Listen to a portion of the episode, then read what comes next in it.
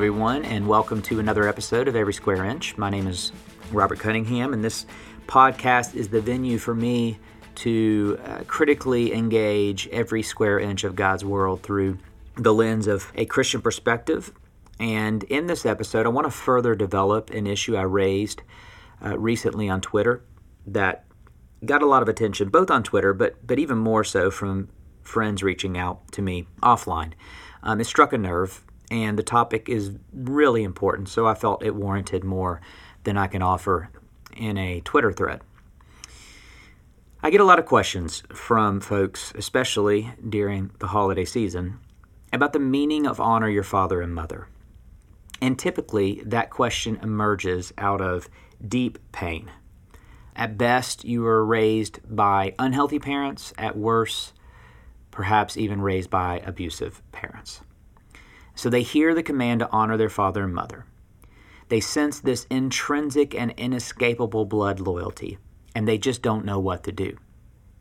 Am I supposed to just ignore my parents' unhealth, perhaps even abusive patterns? If I did that, it would be harmful to me and enabling to them. But am I supposed to just cut them off? I would feel so guilty for betraying my family loyalty. What does it mean to honor father and mother when father and mother are harmful? Huge question that impacts a lot of people and with Christmas family gatherings upon us, I thought this would be as good a time as ever to take it up. Before I get to my answer, let, let me take a step back and discuss the Bible's view of parents. Uh, the most significant people in your life are your parents, and it's not even close. This is Covenantal Theology 101. God ordained the family as the most formative institution on earth, and it will be that way from here to eternity. There simply is no power like the power of a family. Now, in God's original design, that was a beautiful thing. God intended to build a perfect world via the mechanism of mother and father being fruitful and multiplying. And when that is done according to God's design, it works. Sinless parents, perfectly stewarding the covenantal power entrusted to them, perfectly nurturing, loving, blessing, guiding their vulnerable children, God's design was not to fill the earth with sinless individuals, but with sinless families. And yet, as you know, that dream died with the first generation. Even the first parents couldn't get it right. However, and this is the key, the formative power of the parents did not die. The covenantal family retains its power, but that power can now be used as a destructive force. The power God has given parents is like a fire. When it's used well, it brings warmth and life. When used wrongly, it is a consuming destruction. So, when the Bible talks about the sins of the father visiting their children and their children's children and so forth, that's not saying that if, for example, your grandfather sins, God is going to punish you for that. It's saying that if your grandfather is maybe abusive well, that abuse formed your father, who perhaps likewise acts out now in abusive ways upon you. Hurt people hurt people. That's especially true in families. Addiction begets addiction. Neglect begets neglect. Spoiledness begets spoiledness. You don't just look like your parents, you are your parents in so many ways. Now, I can feel the angst rising as you hear those words. And I'm going to close with hope that you don't have to be like your parents. But let me preview that here so that this doesn't get derailed with your despair. In Jesus, a new story absolutely is possible. One of the prophecies of Christ's coming was that no longer will the father's sins visit the children. Jesus has the power to break generational curses so you, within the family of God's people, can be the generation that says, No more. Jesus is writing a new story starting with me, and I'm going to baptize my children into that story, and my heritage will never know what I knew. Which brings me to the command to honor your father and mother. If you do not wish to perpetuate your parents' unhealth, if you want the generational sins to finally come to an end, if you want to write a new story that will carry on for generations to come, then you're going to have to obey God's command to honor your father and mother. Let me explain. Jesus was the original architect of the family design. It was Jesus who set in stone the command to honor father and mother. And yet, that same Jesus in his incarnation was incredibly disruptive of families. Do not think that I have come to bring peace to the earth. I have not come to bring peace, but a sword, for I have come to set a man against his father and a daughter against her mother. He says elsewhere, If anyone comes to me and does not hate his own family, father, mother, wife, children, brothers, sisters, he cannot be my disciple. Don't get hung up on the usage of hate there. Jesus is using hyperbole to show how much more loyal we must be to him versus our loyalty to family. So I'm going to bring a sword that divides family. I'm going to call you to hate your family in proportion to your love for me. And yet he demands we honor our father and mother. How are we to reconcile these? Well, it goes back to the covenantal nature of the family. We live in an individualistic society where individualism is prized above all else. The way this impacts our understanding of the family is that we view the family as a collection of individuals. In the biblical context, and it should be said still in traditional cultures outside the West, the family is viewed as a covenantal unit. We are not loosely connected individuals living in the same house. We are small parts of a greater whole.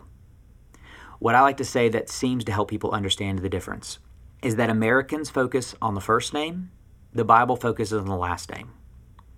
And so when we hear the call to honor father and mother, we think those two individuals, Robert and Abby.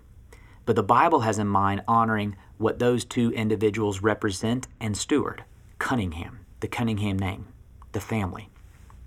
Simply put, the command to honor father and mother is a command to honor the family name. Now, what if your parents as individuals are bringing dishonor upon the family name? In this case, the call to honor them is never to ignore and certainly not enable their dishonor. Rather, it is to do for them what they have failed to do for themselves and redeem the honor of their name. In a healthy situation, the call to honor father and mother is to carry on their noble legacy and even improve upon it. No family is perfect, it can always be improved upon. But in an unhealthy situation, the call is to end the unhealth. You are to be the ones who break generational curses, addictions, abuses. We break generational sins and rescue the family name from its dishonor. When you become what they failed to be, you honor them by rewriting their legacy. And yes, at times, depending upon the severity of unhealth, that may require actions from you that appear to them to be dishonoring, but are in fact honorable. Perhaps an uncomfortable conversation or confrontation, perhaps boundaries from their unhealth, and yes, in extreme cases, all out separation from parents who are hell bent on perpetuating family dishonor. They may not understand it, they may hate you for it, but so be it. The honor of their name is worth it. Now, how do you discern what that looks like for you in your particular story? Do I need to confront them? Do I need to establish boundaries? Do I need to cut them off? Those questions cannot be answered on a podcast, and if I tried to do that, it would be incredibly dangerous. It would also be dangerous, by the way, for you to try to figure that out on your own. You need community. You need pastors. You need mentors. You need a therapist. You need trusted counsel from those who know you well to help you think through those questions and I'll caveat that a little bit further. If you grew up with abusive parents, that counsel needs to come from trained professionals. Your friends, your church, folks like these can help you walk through unhealthy and quirky parents. But if your parents are abusive, were abusive, you need to seek the wisdom of trauma informed experts. But the point I'm making is that the call to honor father and mother is not to placate father and mother. It's certainly not to allow yourself to be harmed by father and mother. It is to redeem the legacy of father and mother at whatever cost, even if that cost is your relationship with father and mother. And I'll let you work out those applications with those you love and trust. Now, with that being said, though I think it would be harmful for me to try to get into specific applications for you on a podcast, maybe it would be helpful for me to offer some general principles to both parents and their children. First, to parents And let me further define parents, the parents that I'm speaking to. I'm talking to the parents in the middle. Here's what I mean. So, on one extreme, there are abusive, narcissistic, derelict parents out there who have no relationship with their kids. Couldn't care less about them, just evil people. I'm not talking to these parents, and I'm sure they're not listening. Nor am I talking to parents on the other end with great relationship with their adult children. I mean, things aren't perfect. You have your disagreements. They have to put up with your quirks. You have to put up with theirs. But by God's grace, things are great. And you can't wait to gather together for the holidays. Instead, who I have in mind here are the parents in between. Those parents who made mistakes, big mistakes, that you now regret. And if you could go back and do it all over again, you would. But you can't. So perhaps you were an addict, but now you're sober. Perhaps you were a workaholic and neglected your children, and now you see how foolish that was. Perhaps you had an affair. Perhaps you got divorced. Perhaps you crushed them with religious fundamentalism. Whatever the failure may be, you see it and you regret it. And those past failures still haunt your relationship with your children. Your relationship with them is complicated at best, perhaps even limited or estranged at worst, and it's killing you.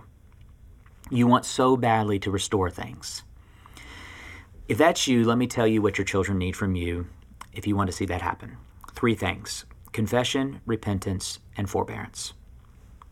It starts with the confession.